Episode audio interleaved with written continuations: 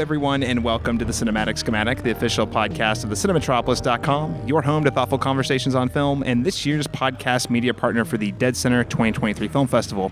I'm your host, Caleb Masters, and today we're taking a look at one of the short films that's playing as part of one of my very favorite blocks, the Sinful Cinema block. The short film is titled She's Clean.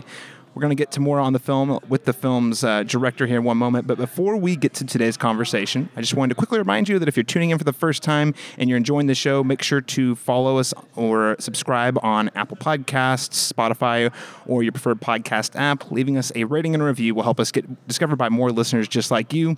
And hey, we are wrapping up Dead Center coverage now, so there are around a dozen or so interviews you can catch over in the feed or on the cinematropolis.com.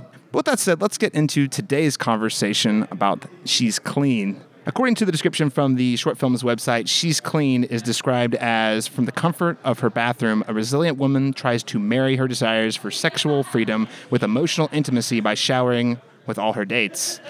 Joining me today is the film's writer, director, producer, Jenn Harris. Jenn, welcome to the show. Thank you so much. Thank you for having me, Caleb. Thank of course. You. Welcome to Oklahoma. How's your Thanks. trip been so far? It's great. It's summer and hot here in Oklahoma, but it's beautiful. What a great city. You know, they, they turned summer on for Dead Center this year. Uh, I, that's lovely. Lovely. It's great. It's delightful, charming. People are very kind. I'm yeah, I'm really loving it. It's very really cool. really I didn't expect this city to be as charming as it was. It's it's quite interesting. I love it. That's always good to hear. It does give a vibe of like get here now because in like seven years, everyone's going to want to be here. Yeah. That's the feel. That's what I love to hear. Tell me a little bit more about the, the premise of your short film. What inspired exactly your take here? Well, I was ready to make another film, and it was the pandemic, and um, I had written a bunch of scenes um, from being in the dating world myself and also hearing my girlfriends talk about it as well. So I had written a bunch of different scenes that I thought were funny and interesting and unique and bizarre. And um, I was ready to make another film, to make something. And I was like, oh, maybe it's that dating thing. Maybe it's that.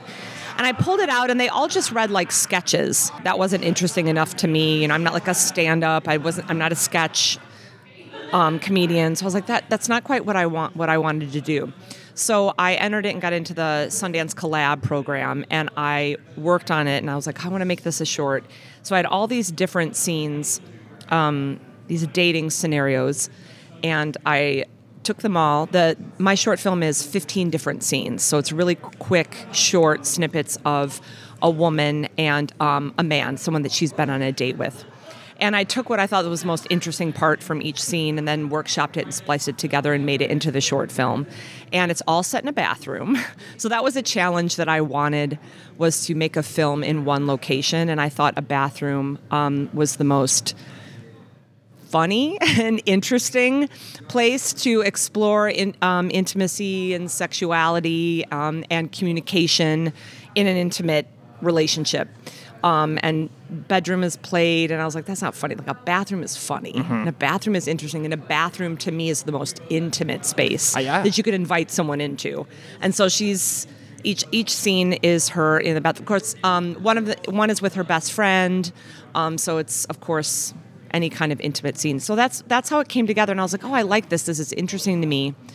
And um, I spliced it all together, and it's a comedy. In Europe, where um, my programmers are marketing it as a dramedy drama, so it's kind of got a lot of, of flavor to it. People even they're like, that was that was funny, and it made me made me think. And I've had a lot of of, of women to be able to relate, and yeah, yeah, that I was the premise. That's the sweet spot for uh, comedies, uh, though. I mean, you want to be able to challenge the audience to think differently about any number of subjects. Uh, intimacy, especially, is a, a Yeah. big one.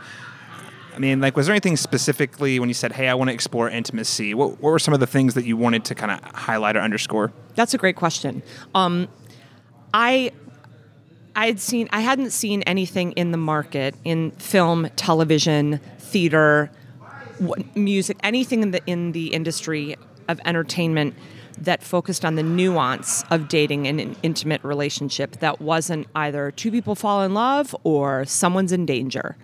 And I just felt like um, very inundated with these extremes of intimacy, but I'll throw a number for myself and anyone I've spoken to 99.9% of relating to someone in an intimate way is all the spaces in between, all the awkward and interesting and joyful and curious and scary and fun and neurotic and silly and sexy and lovely is not dangerous and is not falling in love. And I didn't, I haven't seen that. And I wanted to explore what I was relating to more and continue to relate to more in intimate spaces, that it's way more nuanced.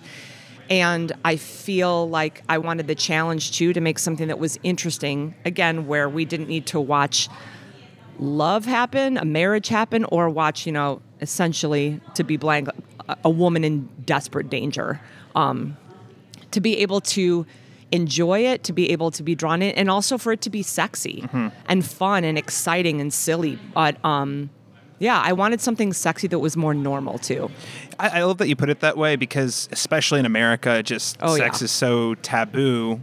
Yeah, the number word. of people who don't really know Great word. how to be intimate, Yeah. maybe be vulnerable, be intimate Yeah. until you're in the moment, and then it's almost like if that first time with any individual Right. is not like perfect, They're like well maybe this just isn't a good fit. You ex- Yeah, sort yeah, of explore yeah. like that awkwardness uh, and like uh, it's not working. How, like, Right. is that That's something such you look at? Yes, one hundred percent. It's this weird space of like, ooh, if it's not what I imagine in my mind, or whether that's falling in love or sex or just a conversation, even with your friend, like the conversation that she has with her friend, you know, is about their favorite artist Bjork.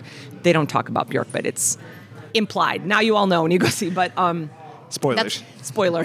it doesn't really, but anyway, yeah. I, I, I, I do think that I think that I see a lot of stuff that, at least for me, is frustrating because, you know, it's either a Disney setup or it's, you know, like The Idol or um, what's the other show he created? Anyway, something super, let's put it this way something super overly sexualized Right. and young to my film is uh, the woman is it's not a story about middle age but it is a woman it's me but it is a woman who I also am starring it but is a woman who is not in her 20s and um, is exploring you know her sexuality. And i wanted it normalized just how we see films where men are you know going on dates and sleeping with women and we don't it's just sort of like we move on. I also wanted to make a film where i don't comment on it i never talk about it like there's nothing to talk about just like a woman's going on dates and if she wants to sleep with someone she does.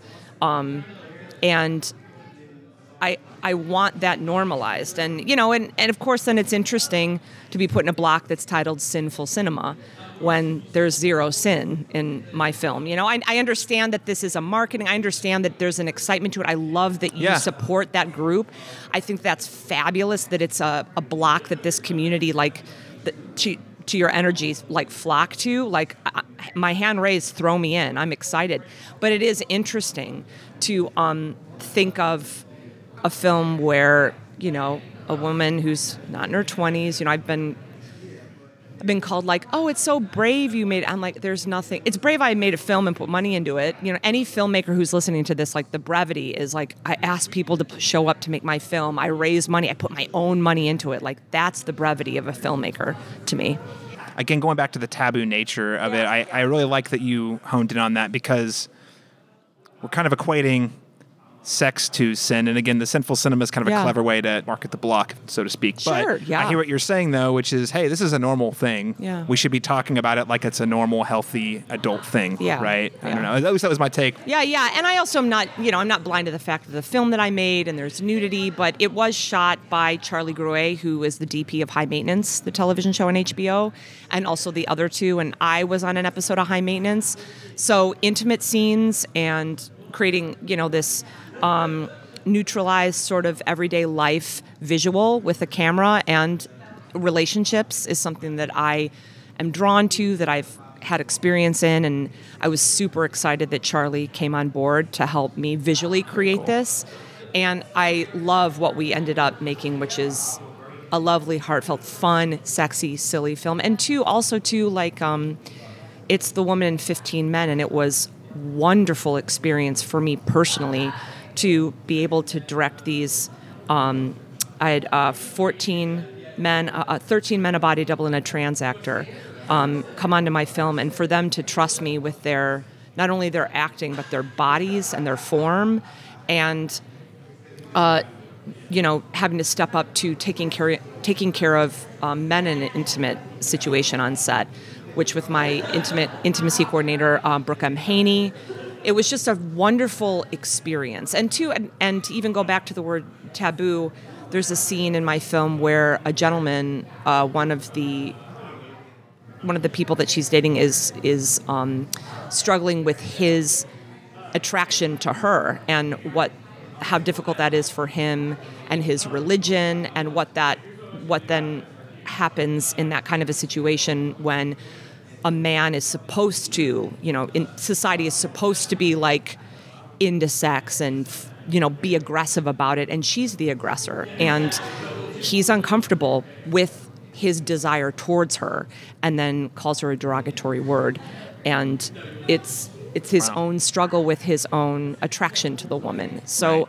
i also feel too that there's a lot of film out there where we where i have seen um, men get placed so bizarrely sexually in film um, where i really was looking forward to exploring um, what it is to to be a, a man dating and be a, being attracted to a woman and what that is for them in a bathroom. Well, and I think with a woman. I think that's. I, mean, I love that you're highlighting this because you know this is something I talk to with a lot of my my friends who are women all the time, which is like there's this weird double standard, as you put it, oh, where men yeah. need to be the aggressors, mm-hmm. but that's really just not the case in a lot of it's relationships. And then there's like this weird sort of shame towards the men who don't feel that they hit the yeah. masculine mm-hmm. stereotype mm-hmm. that then oftentimes can trickle into the larger problems in the relationship. So I, I think right. the fact that you're even like highlighting this in the film, I think is really important work. Just almost giving us a uh, healthy examples of sexual intimacy literacy. I don't know if that's yeah, a good way to put beautiful. it. Beautiful. Oh, thank you for that language. I need it. I love that. I love your language. That is beautiful and perfect. And I, you know, I'm I knew I wasn't interested in making a film where, where it's all like, oh, dating is hard for a middle-aged single woman and men are jerks. Like this isn't. this right. that's just like not even remotely. It's not even the kind of humor that I'm attracted to. Um, I had someone uh, even say, who was a program at a film festival, I like your film because it doesn't implicate anyone. And I was like, hold up, I'll I'll implicate. I've got no problem like implicating where it's needed, but there's no need in this situation. And again, I was like, can I make a film that speaks to this di- this very like precious, nuanced dynamic between in my film a man and a woman that again, we don't have to worry about danger. Everything's consensual. What about joy?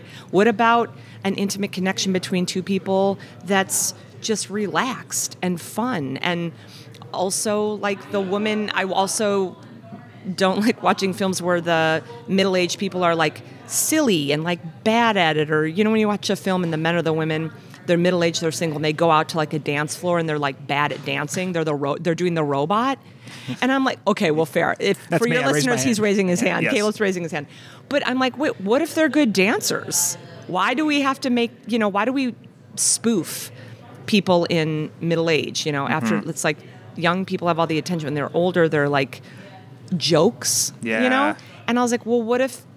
What if she's good at sex? What if yeah. she's great? Like, what if, yeah, she can get. When in theory, you're more experienced, right? Oh, you know. I mean, we could go. This could be another podcast if you wanted to just but might have to off say, right now. We might have to save that for the follow up. Unfortunately, we are about out of time. But uh, Jenn, this has been a real pleasure. Thank and, you so um, much. Thank you for making the short film. I do think this is a, a, topic that really, really need to needs to be more normalized in general. But thank you for coming to Dead Center and bringing She's Clean. Where can people keep up with uh, the film um, moving forward? Yeah, they can follow us on She's Clean the film and Instagram. Everything you need is right there. You can also follow me at Real Jenn Harris on Instagram. All right. Well, Jenn Harris, thank you so much. Thank you, uh, for joining us today. And uh, for listeners, make sure to catch all of our Dead Center interviews over at thecinematropolis.com or elsewhere in this podcast feed. Thank you so much for joining us. We'll catch you again next time.